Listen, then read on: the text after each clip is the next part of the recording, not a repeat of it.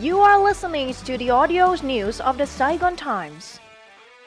Hello and welcome to the Saigon Times podcast. I'm Fung Lin with headlines for the podcast today, September 9th.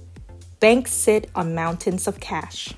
The banking sector in Vietnam is currently sitting on mountains of cash as the demand for loans in the economy remains woefully low, said Deputy Governor of the State Bank of Vietnam, SBV Đào Minh Tú.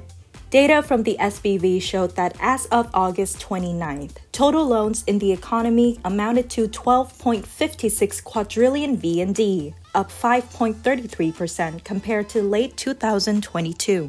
There is still substantial room for credit growth, given the credit growth cap of 14% for this year, with credit expanding by 5.33% in the first eight months of this year. Banks can still lend around 1 quadrillion VND in the rest of 2023. Therefore, the SBV affirmed that the lower than expected credit growth is not due to liquidity issues in the banking system. Deputy Prime Minister Lê Minh Khái tasked the SBV and relevant ministries with proactively seeking solutions to enhance access to loans for individuals and businesses.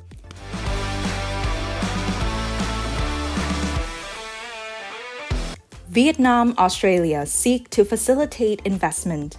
Vietnam and Australia are aiming to strengthen economic cooperation by encouraging their businesses to invest in each other. Bilateral relations between Vietnam and Australia have been on a positive trajectory, said Sarah Hooper, Australian Consul General in Ho Chi Minh City. Her remarks were made during the Australia Investment Forum held yesterday, September 8th, in Ho Chi Minh City. The event was organized by the Australian Trade and Investment Commission, or Austrade, in coordination with the Foreign Investment Agency, or FIA, under the Ministry of Planning and Investment. During the event, government representatives from many states in Australia provided Vietnamese investors with up to date information about various potential sectors in Australia, including resources and energy, advanced manufacturing, agriculture, and education. Vũ Văn Chung, FIA Deputy Director, said that trade and investment cooperation would remain a cornerstone of bilateral relations. He said the Vietnamese government has demonstrated its support for local firms to expand their investments overseas, including in countries like Australia.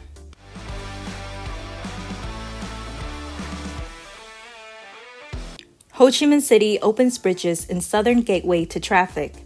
The long-stalled Long Kieng Bridge in Be District, Ho Chi Minh City was open to traffic yesterday morning, enhancing traffic connectivity in the southern part of the city. The 589 billion VND bridge on Le Van Luong Street crosses Phuc Kinh River and connects Phuoc Kien and Đức communes. The nearly one kilometer long bridge took more than two decades to complete due to long delays. According to Minh Phuc, director of the Transportation Works Construction Investment Project Management Authority of Ho Chi Minh City, or TCIP, the project's investor, said the completion of the project facilitates traffic movement of local residents, enhancing traffic connection between the southern part of the city and neighboring Long An province through Le Van Luong Street.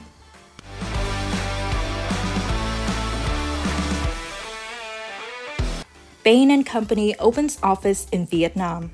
Bain & Company, a leading global management consulting firm, has opened its first office in Vietnam.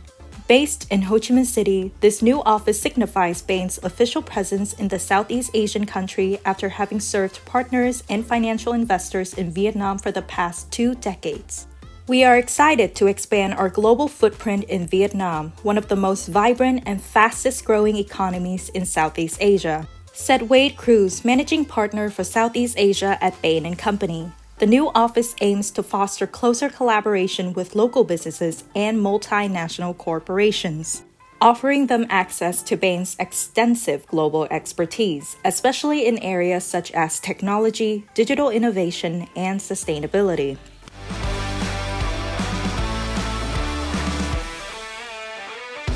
Plastic Awareness Month kicked off in Ho Chi Minh City.